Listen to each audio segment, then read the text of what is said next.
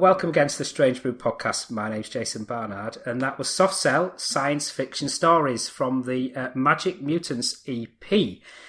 The Magick Mutants EP is part of a fantastic uh, photo book and EP set related to Soft Cell. To show you, I've been there, and I've got the uh, brilliant honour of uh, welcoming Dave Ball here today. So, welcome, Dave.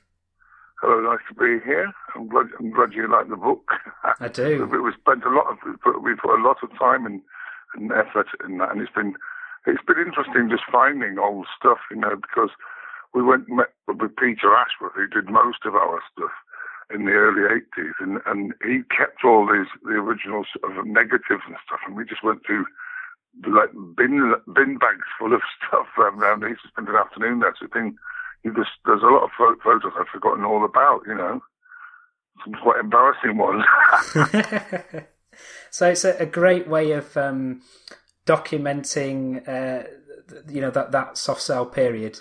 Well, I think that it ties in kind of well with the Keychains and Snowstorms album, you know, the box set we did. I mean, it's, Yeah. it's kind of like a 40, I mean, it's hard to believe 40 years I've been in in and out of the soft cell, hmm. but we are we are actually recording a new album and stuff. So it's it's nice to sort of see everything. You want to to realise what the amount of stuff you've done. You know, I mean, like I, you know, I've, I've forgotten about half of it. You know, but they're, and they're great. They're great productions as well. I mean, I think the box set and the book, but they go together so well. I mean, not that I'm trying to sell it to you. I mean, if it was up to me, I'd give them away hmm. free. You know, but but they are beautiful. They're beautiful things to have. If, you, if you're a fan Yeah, and you've got a spare a spare few quid, you know. yeah, because it's a limited edition, isn't it? Well, the book I think is I think it's fourteen hundred, and that, there's I mean don't, they don't normally repress that. I, but I'm not sure if that's just for the UK or whether that's worldwide. I'm- I would imagine you know, there, there are people in America and Yeah. Various other parts of the world that would want to buy it. So I don't know whether there's a different edition that comes out there. I have no idea because I'm, I'm not I'm not responsible for the business side of, Mm. of the book, you know. Mm. But I'm just a sub, I'm just one of the subjects of it, so I don't really know what, what what the deal is there. Whether it's just available in the UK or whether there's another company doing it in America or Japan or whatever, you know. Mm. Not sure about that one. And and the great thing about this uh, photo book as well is that you've uh, recorded or re-recorded uh, some new material. Um, we just played science fiction stories, which is uh, am I right? That's a, a new re- re-recording of a, a very old soft cell track. Yeah, because initially, before before we actually formed Soft Cell, I was just messing about with my synthesizer, and I was doing the vocals, and that was the, the first song. I, I I wrote the lyrics as well, which is why they're so kind of, kind of juvenile. But I mean, well, like they're quite sort of accurate, but they're still kind of they're not fully formed. But I'd written that song, but it was the first proper song I'd written on my synth, and then when we started doing Soft Cell, I said, well, to Mark, why don't you sing some of these songs I've written, and then you start writing some of your own words. So that was, so that was kind of the, the very first Soft Cell record, really. First, first Soft Cell song. Was that sort of 78, 79 time? That would be that would be from 1978. That would have been done. Yes, uh, yes. So it's bloody hell. It's like 41 years. Sorry, it, but 40, 41 years ago. So yes, a long. it's not too old now.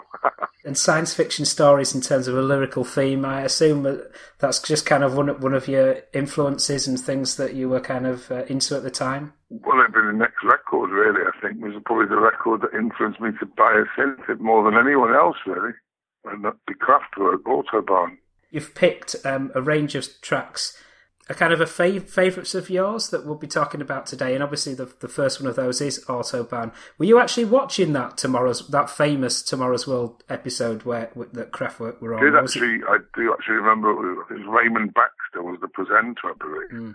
And I was kind of like, wow, what is, and I was like, what are those guys with knitting needles hitting biscuit tins? Hmm. And it was like, it was quite astonishing. Funny enough, I've recently worked with um, Wolfgang Flür, who was Oh, one yeah. of the original guys playing with the biscuit tins, with the knitting needles. Yeah, he's, he's a lovely, lovely guy. Did a track on um, Annie Hogan's album.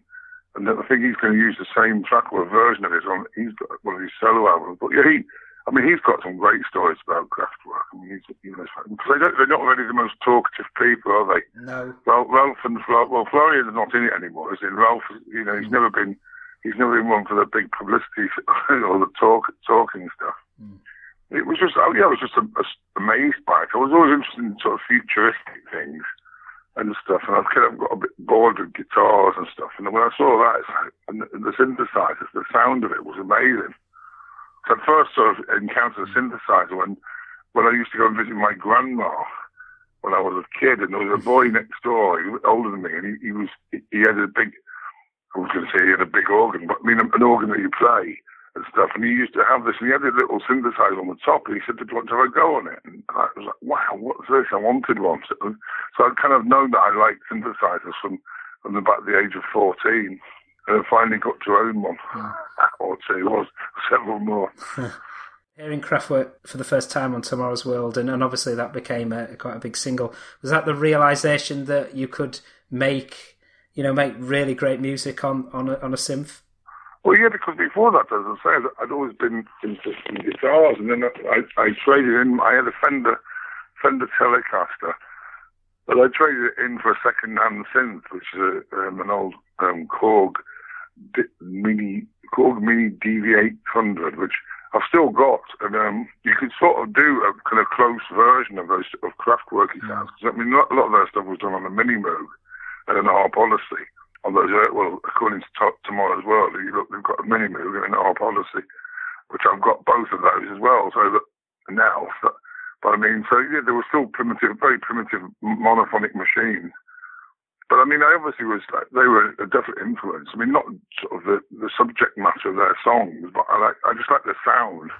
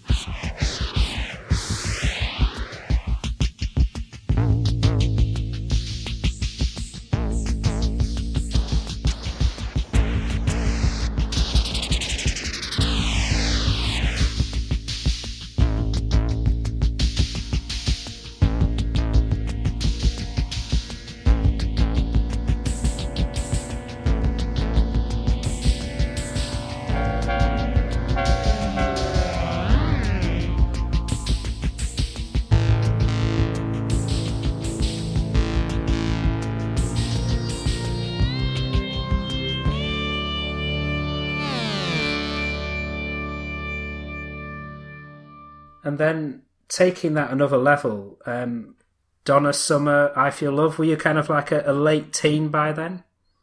Well, that was 1977 when that came out, so I would have been, yeah, I would have been about, what would I have been then, about 17, 18 or something.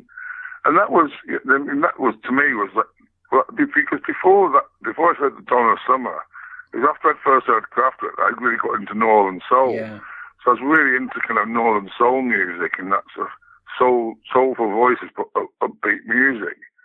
And so when I heard I Feel Love, it had got the two things I was really into. It got the sort of machine music of Giorgio Moroder kind of pulsating behind it with this amazing soul voice on top of it, which was Donna Summer. And it was like, well, it was, it was kind of, hmm.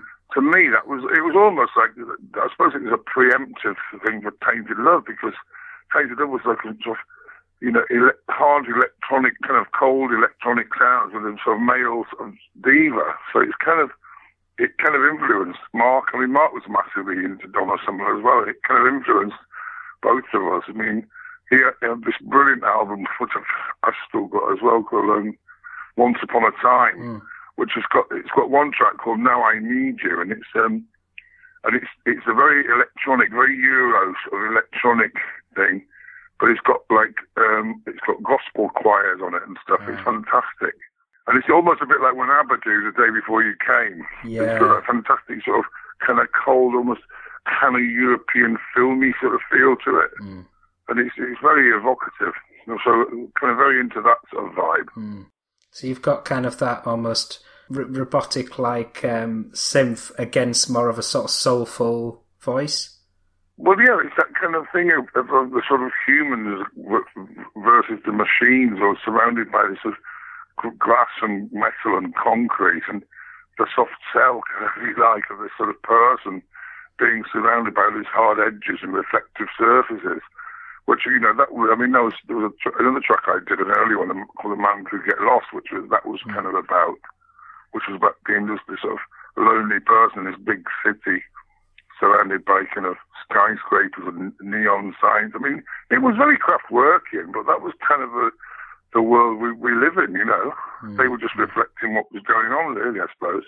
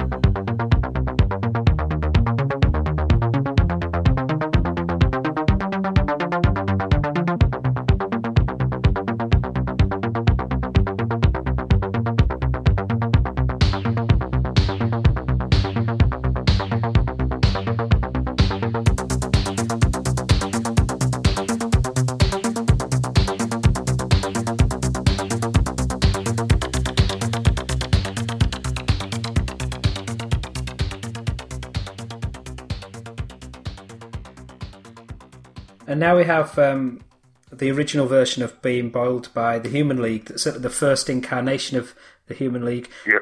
Obviously, you were. You, I think you were in that time. Were, were you up, up in Leeds at, at Leeds Poly?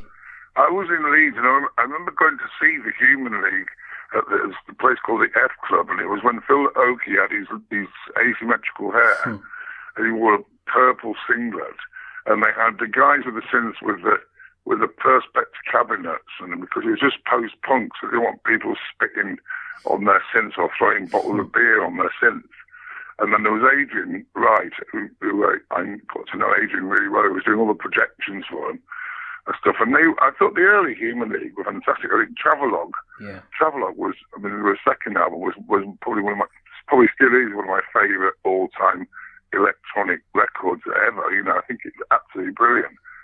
You know, I, as much as I, I love Martin Rushent, and he was, he was a dear friend, and, and I love Dare. I thought that's an, an amazing, amazing pop record. But the early Human League, is it's like a different band, really. It's a bit like you're talking about Fleetwood Mac Yeah. like the people that like the Peter the Peter Green Fleetwood hmm. Mac and the and the sort of Lindsey Buckingham's of you know Fleetwood Mac. Yeah. And they they so they're equally great, but in different ways, you know. But but yeah, that, that well, the Human League though, that was I remember being excited about that coming out because we were thinking of like because we'd have the the punk thing, so the idea of you could do your own record was very weighed very strongly in our mind. Thinking, but we've got to do our own single, we've got to make our own record. So I remember buying the Being Boiled single with this sort of, sort of salmon pink and, and you know, it was on Fast Records, wasn't it? Yeah.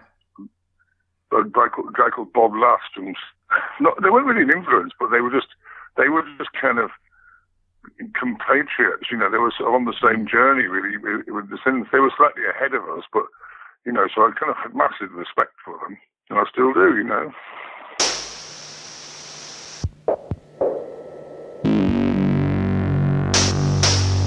Okay, ready. Let's do it.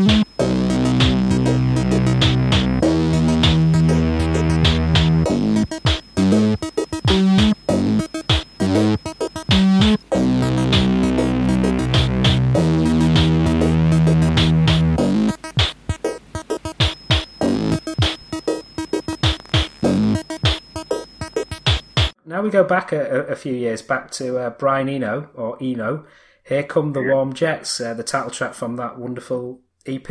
Um, and obviously, uh, Brian Eno It was an LP. It was an LP. Yes, yes. Obviously, Brian Eno was known for kind of before that album uh, for for being in uh, Roxy Music and, and, and all the the synths that he added to tracks like Virginia Plain, etc. You've picked uh, uh, uh, "Here Come the Warm Jets" from his uh, first solo album. So, what was it about that that record in particular that kind of inspired you to choose it? Well, what I liked was that, you know, because I mean, I, I, loved the early Roxy music, the first two Roxy albums. I mean, again, it was another thing Yeah, where the, the, the first two Roxy albums, the Eno Roxy was different to the Mm. the one that was more sort of just Bryan Ferry, you know. And I loved the synthness of it. And so when Eno did something, I thought, this guy's really interesting. So I loved what he, I was just fascinated by what, what is he doing? You know, how's he making those sounds? So, and I just bought that album. So I loved the cover. I thought the cover was fantastic. I mean, he was fantastic. And he had some brilliant people playing for him. I mean, Oh, yeah. people like, you know, like you never believe that Phil Collins playing drums and Chris Spedding on guitar and Robert Fripp. He had some, yeah, some really tasty musicians playing for him. And it's a brilliant album. I just, I just love the eccentricity of it. It's got, what I like about Eno is when he does his sort of vocaling, he's very kind of English. Mm. It's very, it's sort of very correct sounding, I think, and and it's just sort of got this eccentric Englishness about it, which I love, and, and I think it's, you know, I mean, I love, I love a lot of Eno's work. He's, he's an absolute genius. I mean, I mean, everyone knows that.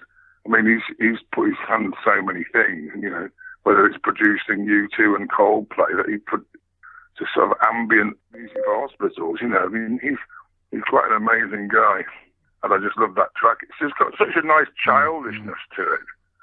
There's something really kind of naive about it, which I mean, Eno is certainly not naive, but I like this as naivety suggested by this track.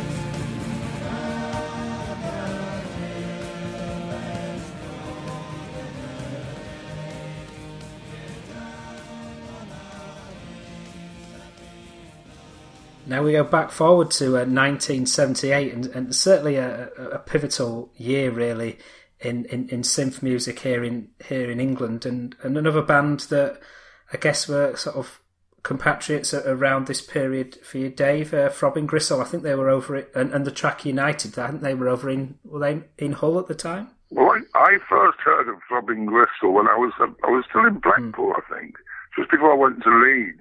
Yeah. And a friend of mine, a guy called Chris Long, who I think he's now an illustrator, I've seen him for years, but he, he phoned me up one day and said, oh, Dave, have you heard this band Throbbing Gristle? And immediately my ears pricked for a band called Throbbing Gristle. I'm hmm. interested already. And, but he was talking about the B side, which is called Zyklon B Zombie. He heard it in this club and he said, it's fucking terrifying. You've got to get this record. So I remember going to this little indie shop in Blackpool near the near the bus stations, and funny enough, they actually had the records. I bought it, Gosh. and I so I always actually listened to to to um, Zyklon B Zombie rather than United.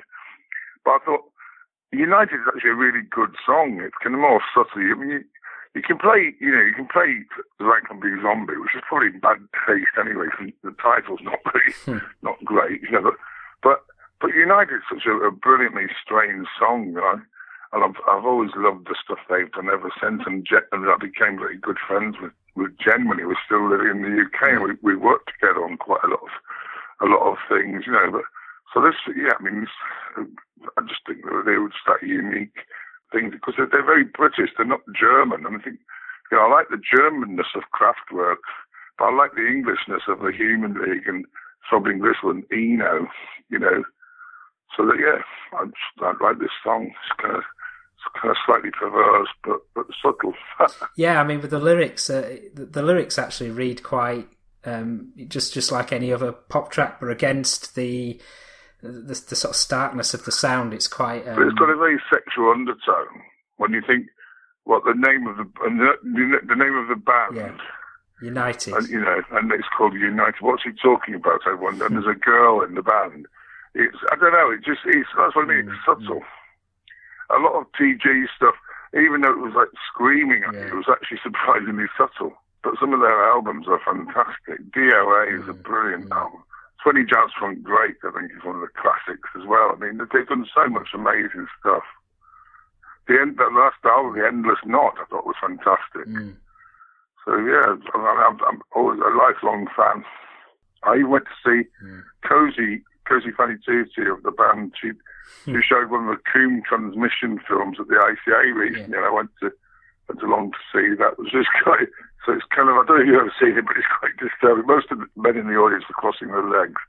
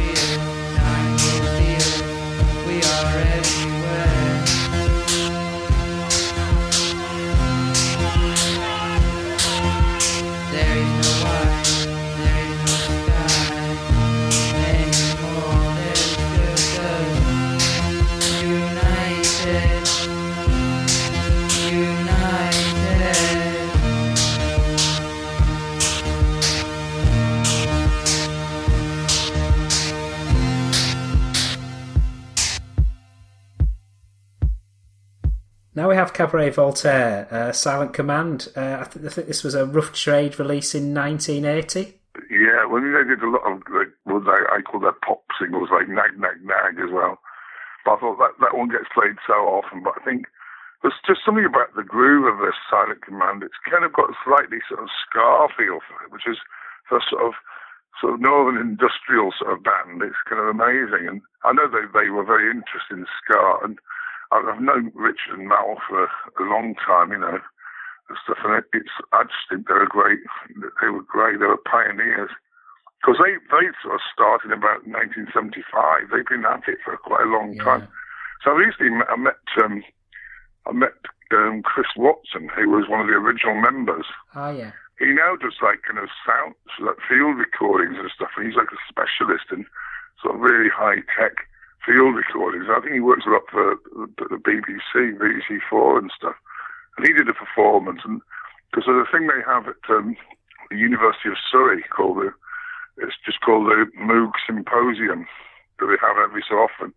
And um, they had one one of the sessions they had Chris Watson did a performance, a live performance of one of his sound pieces, and then they had Chris Carter from TG doing live um, performance with one of his his Gristleizer modular systems. I mean, in fact, Richard Norris and I we did one recently uh, as the Grid, but like Grid Live Moog session or Moog, should I say? But yeah, so there's a there's a very kind of great kind of culture of um the that, that sort of more artistic end of the electronic music scene. And I think Cabaret Voltaire kind of came more from that, you know, as did TG. You know, I always used to say to Gen, you know, you should try try and infiltrate from within, you know, hmm. be a be, you know be, a- be a pop star. it never worked. That's what you did, guys did, is that you infiltrated from within in, in, Soft Cell. I know I used to have this conversation with with Sleazy and with with Gen, and you know, but I mean, Gen is you know he, could not. He, he's got the personality and the character, but he's always going to have that outsider thing about Yeah. him, which I think is one of his strengths, really.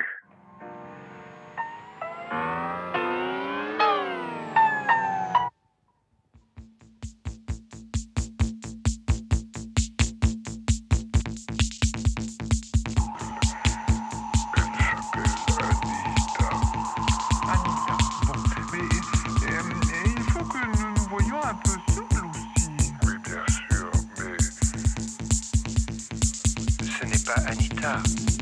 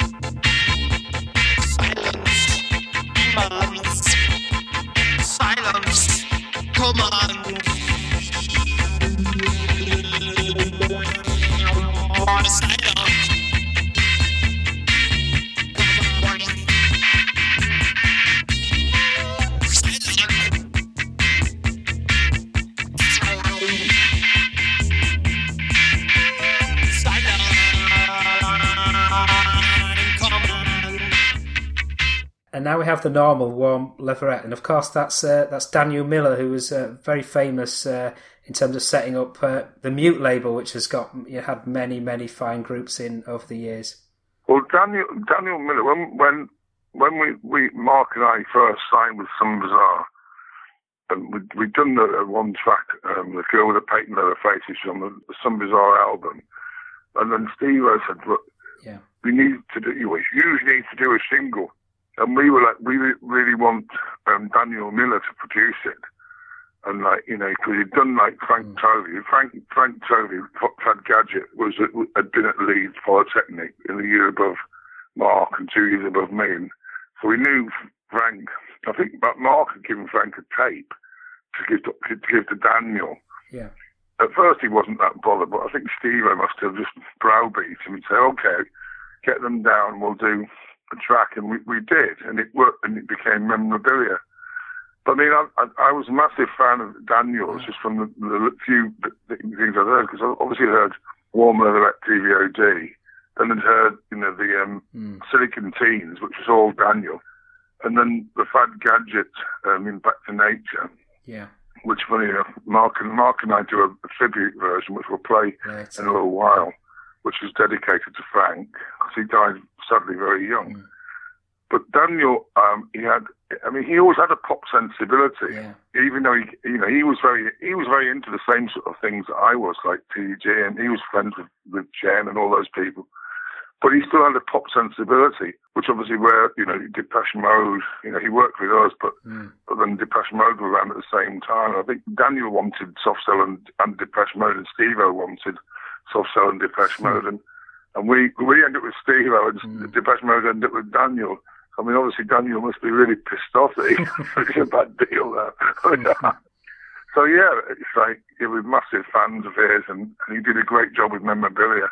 Um, and that record was like kind of considered uh, to be a sort of one of the first sort of um, techno or house records, you know. So we're quite happy about that. well, Daniel, I know Daniel's quite happy about that. Yeah. And it's it's interesting that you know many of these early sort of UK synth tracks were recorded at home, and I think Warm Leatherette was uh, one of those tracks. But Well, that- was recorded on a four track in Decoy Avenue, where in, in Golders Green, where Daniel used to live. It was he was living with his mum, gosh, and I had a little four, Tascam four track and a couple of little synths and stuff, and, and that, that he was getting up to that in his bedroom. but you know, no, I saw Daniel not that long ago. I was at um, I went to see um, Erasure. And I, I bumped in, backstage, I bumped into Andy Bell, and then yeah, Daniel came over. He's a funny guy. He's got similar sort of glasses to me, shaved head, but he, wear, he just wears his Homburg, and he just goes to me, still noodling. so anyway, you want to hear? This is Daniel Miller noodling.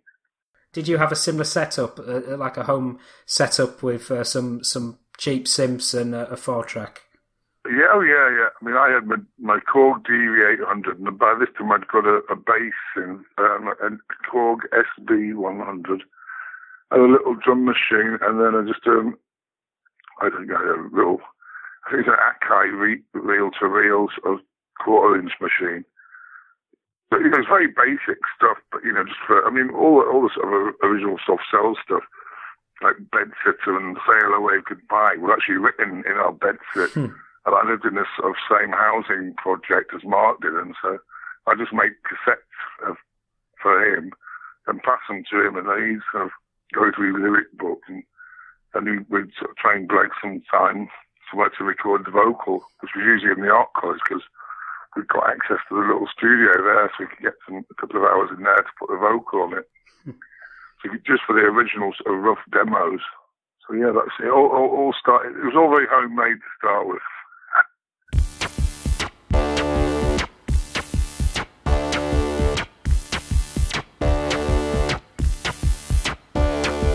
Warm, leatherette. Warm, leatherette. Warm, leatherette.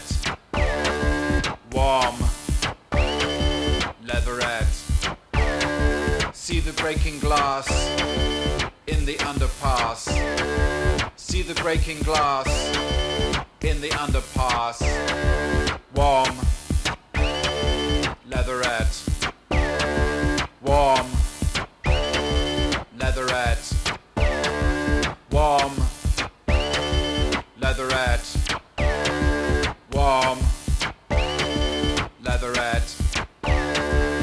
The crushing steel, feel the steering wheel. Hear the crushing steel, feel the steering wheel. Warm, leatherette. Warm, leatherette. Warm,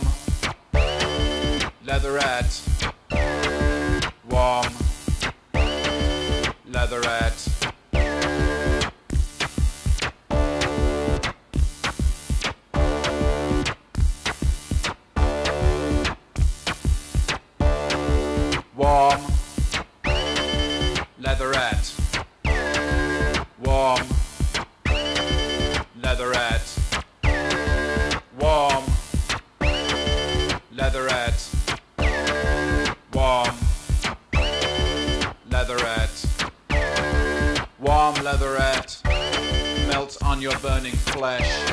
You can see your reflection in the luminescent dash. Warm, leatherette. Warm, leatherette. Warm,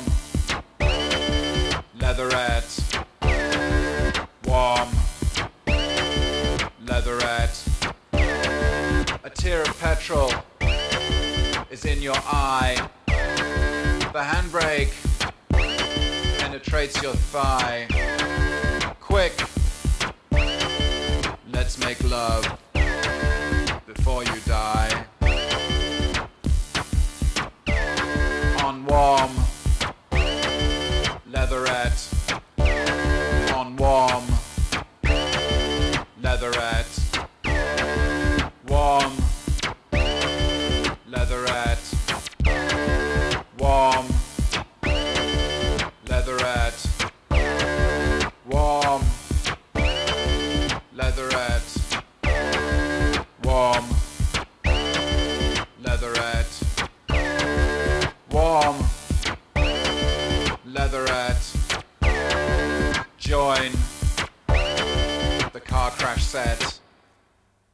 So now we have Gerry and the holograms uh, with with, with uh, Gerry and the holograms, and that was um, was it CP Lee project, and uh, quite quite um, there's quite a, a myth around that, and a bit of obscurity in, in, in that certainly over the years.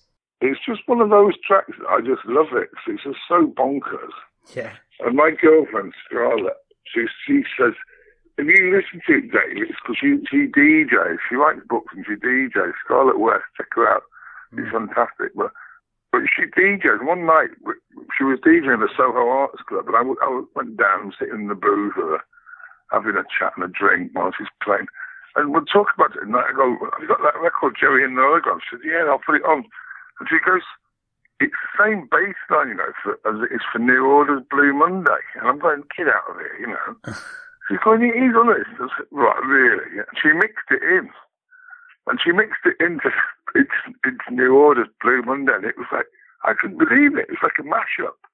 I said, that's perfect. Because it's like ding, ding, ding, ding, ding, ding, ding, ding, ding, ding, ding, ding, ding, ding. And it is, it's like the same bass line where Gerry and the hologram, it, then, did, did, did, you know, it works.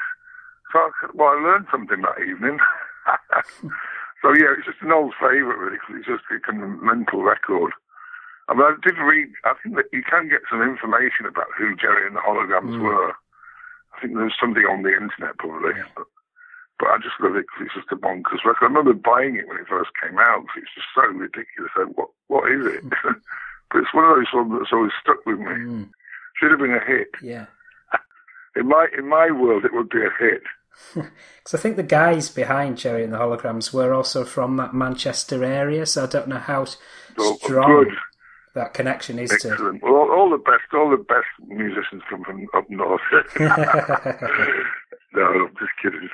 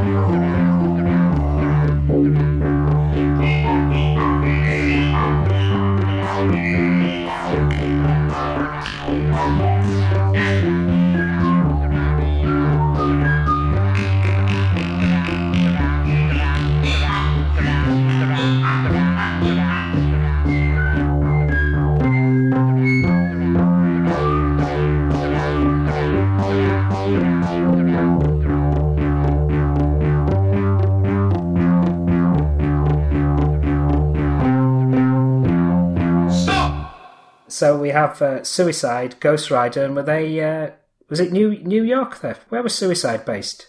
New York. Yeah, they were New. Yeah, from New York. They were actually New York. Were we first read about them? I think in NME when NME was taken seriously back in the day. You have to pay for it, it wasn't just given out outside supermarkets, unfortunately. Yeah, we just heard about this band and said, wow, they're like the sort of electronic punks and stuff. You know, we've got to check. Excuse me, we've, we've got to check them. Got to check these guys out. So we managed to get hold of um, an import of the first album with the blood kind of running all down it. It's very tacky album sleeve. And it was just like Frankie Teardrop, you know, I think Kraftwerk had said the most scary track we'd ever heard. We thought we've got to hear this. And then obviously Ghost Rider was the most obvious kind of kind of rockabilly, electronic rockabilly track. Which were- I mean, Mark and I actually used to we used to do a cover of it just for it's a very easy track to play for for an encore. So we played. We, we actually wanted to do it live on the tube. Yeah. but we. If people, if people remember, I was talking about it like it was yesterday. It was like, blooming, God knows how many years ago. But um, yeah, Suicide. We're always massive fans of them, and I, I knew them both quite well. Alan, Alan Vega. Funny, funny enough, there's a there's a book out called I think it's called called Suicide: A New York Story, hmm. and I was looking through it. I, I always look through books how, as he mentioned him. Sure enough, he mentioned soft cells. and what he said about. I've not read it. I will read it hmm. because they said, "Oh, yeah. So, what do you think of soft cell?" And, and Alan Vega, he's always very bitter. He's, he's so friendly to me, but he always had a slight grudge. And he goes, "Yeah, well, well, so, soft cell. They had some good tunes, but they were like." Suicide the easy way. I, thought, I thought that's a brilliant quote. Suicide the easy way. I almost felt like felt like nicking it. I could put it in my book at the beginning.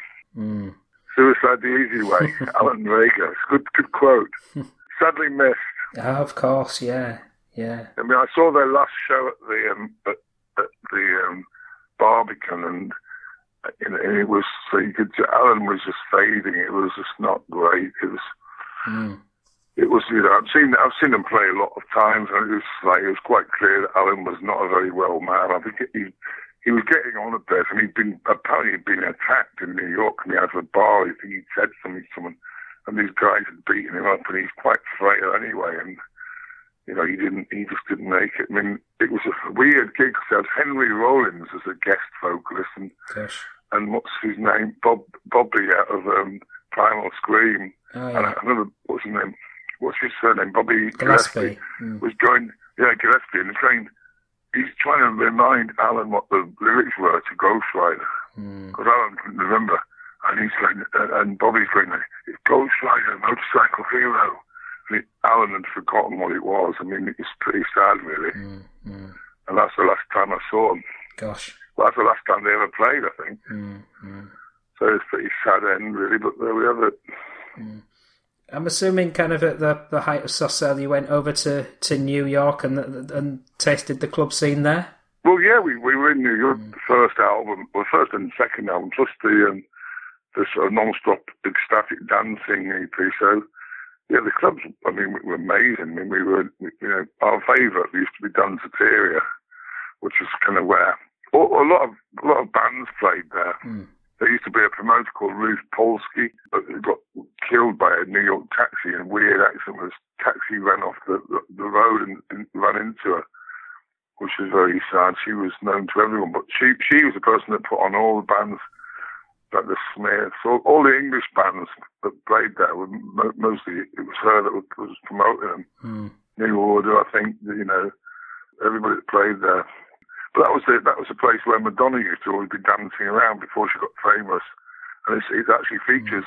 It actually features in the film Desperately Seeking Susan. It's the one with the sort of, the sort of glass bricks, and they used to have this wall made of glass bricks. But we've kind of gone to, Yeah. we tried like Studio 54, which was kind of on its last legs, but it was, it was, it was interesting, you know. I mean, it still had all the things like Yeah. the Coke spoon with the mirror and everything. And uh, I saw Nina Hagen there, I remember, with this, band Malaria.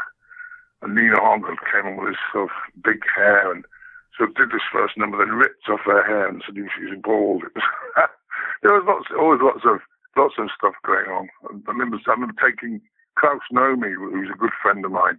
I took him down to CBGB's, the legendary New York Bowery Rock Club, one night because Alan Vega was doing some of his rockabilly solo stuff.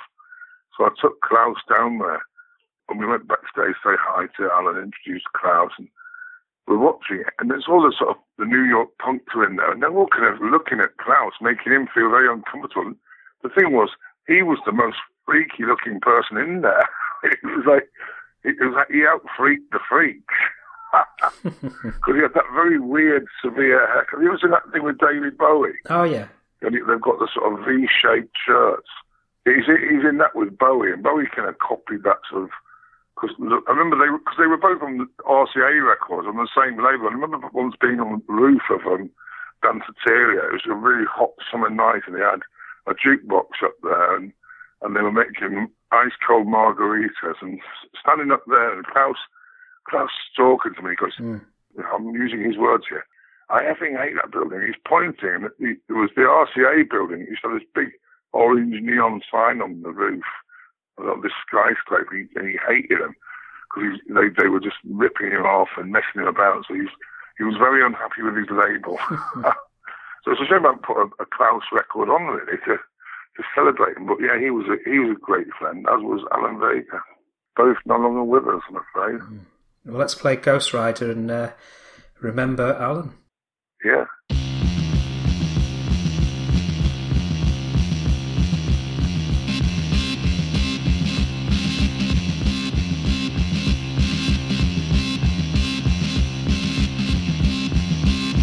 Ghost Rider, motorcycle hero.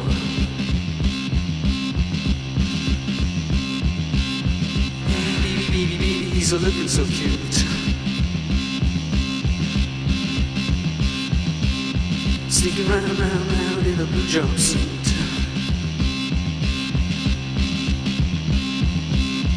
Ghost Rider, motorcycle hero.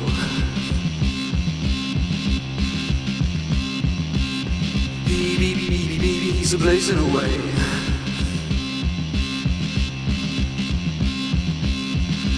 Stars, stars, stars in the universe. Ghost Rider, motorcycle hero.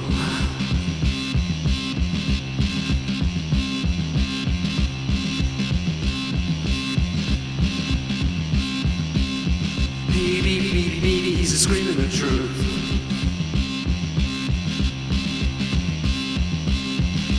America, America is killing its youth.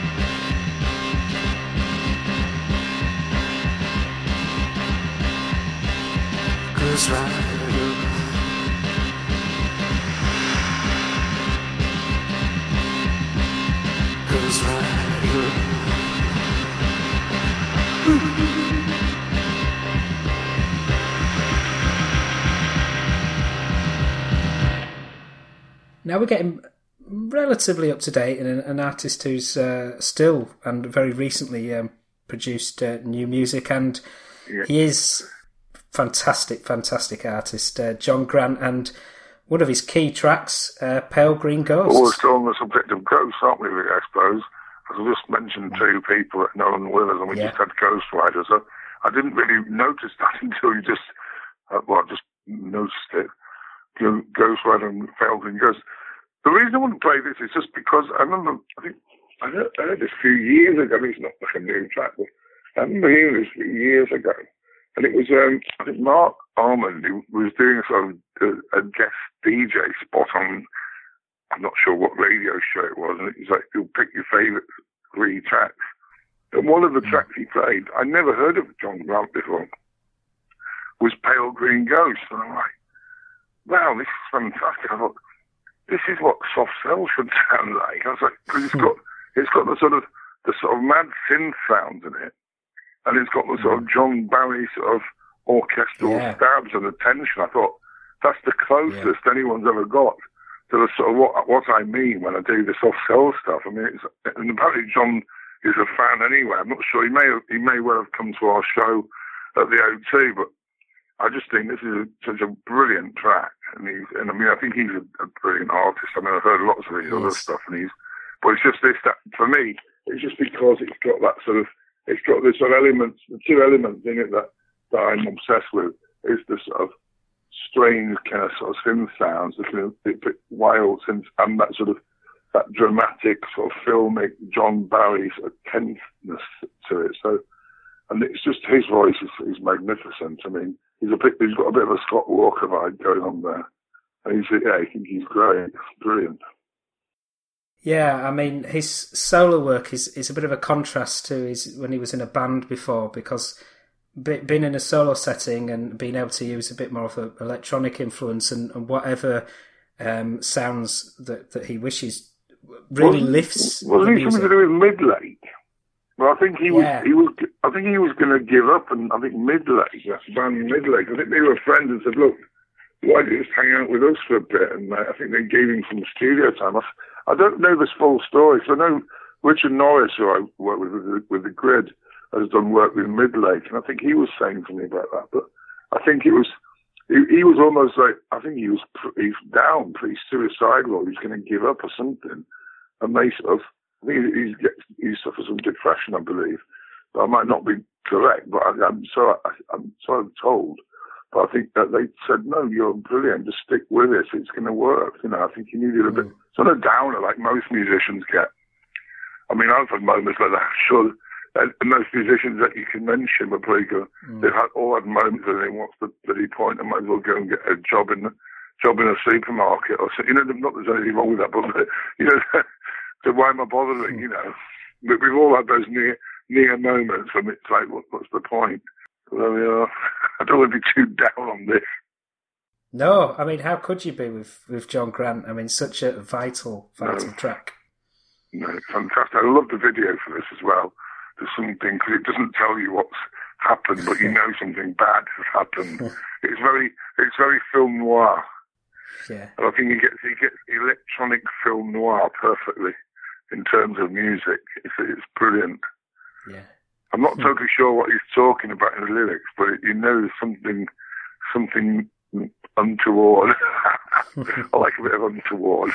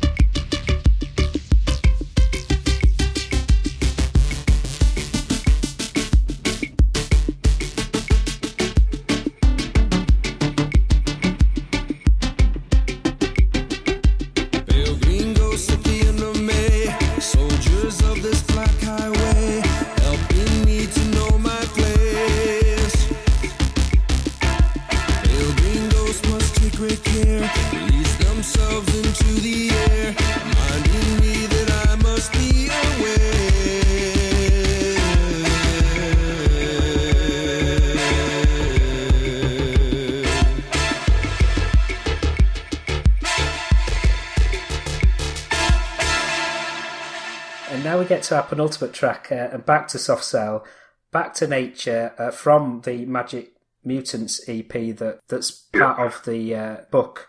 And but you've mentioned um, Frank from Fad Gadget earlier on, and uh, this is your version of his 1979 single, Back to Nature. Well, yeah, we we we'd always loved this track, and and I just I I think it was my, my idea. I sort of thought I want to I'm going to just do a version of this. So me and the guy I, I work with, um, one of the people I work with, Ricardo Mulhall, who's who kind of does all the sort of programming and engineering. And I said to Rick, like, let's just do a version and we'll just see. I said, So what I'll do is I'll do a, a guide vocal for it. So I did a, this weird, my robotic guide vocal, and and Rick said that sounds really good. I'm like, no, you stupid stuff. So I sent it to my manager Chris Smith and said, send this to Mark. This is a guide vocal on here. And he's, like, that vocal's great on it. I'm like, get lost, you know. Hmm. Anyway, so it gets sent to Mark. Mark then says he loves the guide vocal version. Why don't you just put that on? And I'm like, no, hmm. no, it's got a view on it, Mark. So Mark does Mark does the first sort of verse, and verse chorus, and then it segues into me doing the next verse and chorus. I think then then Mark comes back in with me, so it's actually like a duet really, and it's and Mark at the end says for Frank, and it's basically like a little nod and a tribute to Frank, who, who you know, he, he was he was great and deserved to. It's a shame that you know he Yeah. he, he passed away so so young. I mean, he was a very talented guy, and you know, he was sorely missed. Mm-hmm. So it's like a tribute to him. I mean, and I, we, apparently it was uh, mute records, like they, they all heard it there and they were really kind of pleased about it. So that's kind of nice. I mean, I, I hope Daniel likes it Mm. because Daniel produced the original and he was the person that signed Frank anyway. And, you know, Daniel's an old mate as well. So I think he, I think he was very touched by it actually. So it's quite nice. It's a nice gesture, I hope. And the uh, Magick Mutants EP is this closure for Soft Cell in terms of um, creating music, or, or, or are you still kind of? no, no, we've, we've, we've just, no, we've just signed a new deal with BMG. Oh wow! So we're, we're still, yeah, we're still, oh yes, we're doing a, a new album. We're still working on that on and off at the moment. So that's going to surface sometime next year. Mark was very sort of determined that, oh, you know, we, like this is the last time we're doing this show at the O2. And I said, why do you, you have to say the last time, last chance. Why you just, you know, you don't have to actually say that. But he was insistent. So I said, okay, fine. But then it's like, but he still wants to do sort of songs together. So I'm thinking, well, okay, fine, let's let's do it. That's what I do. That's what I do hmm. for a living. That's what I do anyway. So hmm. you know, it's it's another another step. So who, who knows? I mean, I'm not going to say, oh, there will be another show because Mark has adamantly said said that that he doesn't want there to be. But then we've sort of broken it before, and it's you know, I don't want to turn into blooming status quo. I was about to say oh, that. up. Oh, there's the reformed. You know what I Yeah. mean? We're definitely reformed again. but you know, I, I assure you, there's no plans any that for any future shows. There is a live DVD of the O2 coming out, which looks fantastic. So for anybody who didn't see it or wants to relive it, that will be coming out soon, but I'm not sure when. But yeah, the main thing now is if you want a book um, to show you I, I was there, and then there are still a few copies left, I believe. The book uh, to show you I've been there is on uh, the softcell.co.uk website. Yeah, yeah, that's right. I mean, I, I as I say, I don't really have anything to do with the book selling business. I'm, music's my thing. but I mean, the book is beautiful. It's very, it's very nicely done. I mean, it's, but I mean, everyone's kind of gone through the archives, and it's been very lovingly, lovingly put together. So for anyone who's a, a fan with a, a spare few quid, I don't know how much they are, too much on it, but. Uh, if you want, if you fancy one, or buy one for a friend. That's a salesman now.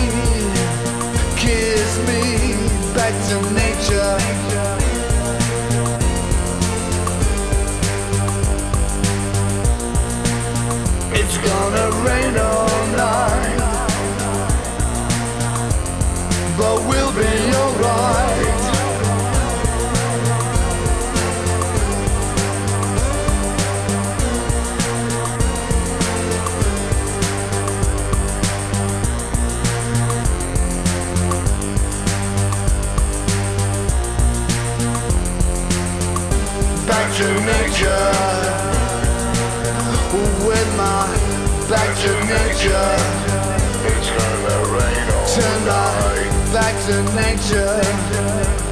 But we'll be alright. Back to nature. For Frank. This is our final track, uh, Stars by Ulrich uh, Schnauss. Um, uh, he, he's uh, also in uh, Tangerine Dream, isn't he? He is, yeah. At the time of this, he wasn't. I mean, I was first introduced to this guy by Richard Norris, my partner in the grid, and he said, Have you heard this fellow? And I went, No. And I, I got the album, which is great. Is this album called Stars? Well, I'm not sure I got them. I'm not sure what the album's called. I, got, I don't know where I put my album. Mm. But this track just was a standout track for me. It's just like it gets bigger and bigger and bigger. It's the way it just builds and builds. It's, it's phenomenal, and the production is unbelievable. I just I'm still trying to figure out how he, he got that production because it just like it's almost like a sort of Phil Spector wall of sound, but in the 21st century, hmm. and it just kind of it keeps gro- it's it's an incredible production. I think it's one of the most unbelievable productions I've ever heard, and it's it's just so powerful because it's not kind of really rock, but it's got the power of a rock track. It's kind of is it rock or is it electronic? And you know, it's like it's one of those weird. It's just a thing in itself, is an entity. I think it's fantastic. It's absolutely brilliant. Absolutely, mate. I mean, I'd, I'd love to hear what he does wi- within um, Tangerine Dream. 'cause I mean, I'm a lot of a lot of Tangerine Dream stuff that I'm Yeah. a big fan of, but I've not heard anything that Ulrich has, done with them. But he's a, he's a person that um, with there's the grid we've approached him to maybe do some collaborations or or some mixes for us. But I just love I love the production on this. It's, it's a great song. It's one of those I play I played it to loads of people and go, Wow, what is this? It blows people away this track. Immense track. I sort of saved the best to the last. Yeah, absolutely. We've we talked briefly um, when we were discussing Back to Nature about you know the, the working on a forthcoming soft cell album, and you've kind of referred in patches to you know forthcoming work um, in the grid. What's in the horizon for you other than soft cell? Well, I'm, I'm working with Richard Norris on grid stuff. Then I've got my, my book is going to be coming out um, sometime later this year when it, it finally gets finished. I mean, we're sort of in the editorial process at the moment, so but that's my little my little memoir. Not not a great sort of um, piece of literature, but it's it, this is another one for anyone interested. Really, it's just a few few anecdotes and just me going on about the state of of my life and the world. That's where I see myself in it. So yeah, I- I've just done. I've I mean, there was an Annie Hogan album I just co-produced, which was good fun. That's out now on Cold Spring Records. It's called Lost in Blue, and that's um, that's got some great collaborations. There's, there's um, Wolfgang Flür from Kraftwerk, Lydia Lunch, Ah. Richard Strange, Kid Congo from the Bad Seeds, Scarlet West, my lovely girlfriend, writer, extraordinary lady, and my good self, and yeah, Fiddler from Medicine Head, who does an amazing vocal. Gavin, Gavin Friday does a, a, an appearance, so it's um, it's one it's, it's a it's a really nice album. It's funny enough because it's got picked up on by um, Six Music, so that's kind of Marc Riley featuring tracks, and so it's been getting some airplay, and it's I'm very I'm very proud of it. It's a good album. I, I may I may well be doing a, another solo album with various guest vocalists, but that's probably not be until next year because I've got so much to do. So much on this this year, really. I mean, the soft cell thing is obviously the priority, followed closely by the, the grid and, and my book. So, but yeah, we'll see see how the the lay of the land is this time next year. Well, I'm, I'm, glad to know that you, you don't have plans to, to work in the uh, local supermarket and you've got plenty to occupy. At the moment, at the moment, at the moment, the wolves are not knocking on the door. So it's, as long as I can carry making a living out of what I, I love doing, and I will continue to do what I love doing. And hopefully, people will love what I love doing. Thanks so much uh, for your time, Dave, and it's great to hear um, you know these uh, new soft cell tracks and um, a selection of um, tracks that, that have influenced you and that you love generally. So uh, thank you again. Well, thank, thanks for thanks for having me. Thank, thank you very much, and I hope everyone enjoys some of some of what, of what I've- I've selected for you. I'm sure they will. Let's uh, let's play stars and say goodbye. All right, all right, All right. bye. Bye. Thanks a lot. Bye.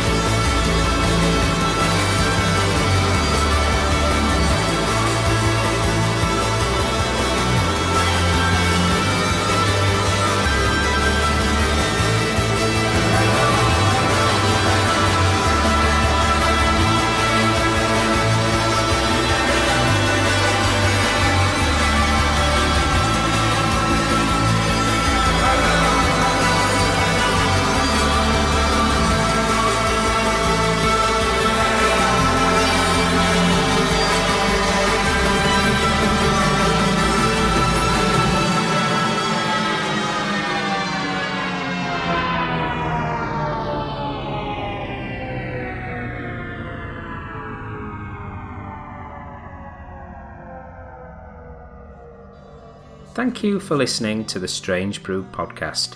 If you do like the show, please consider a small donation to help keep the show archive online. It's been almost 10 years since I started the podcast, and hosting fees are increasing over time. All your support keeps the show running and helps me get amazing guests. To support me, just go to thestrangebrew.co.uk where you'll see a donate button on the homepage.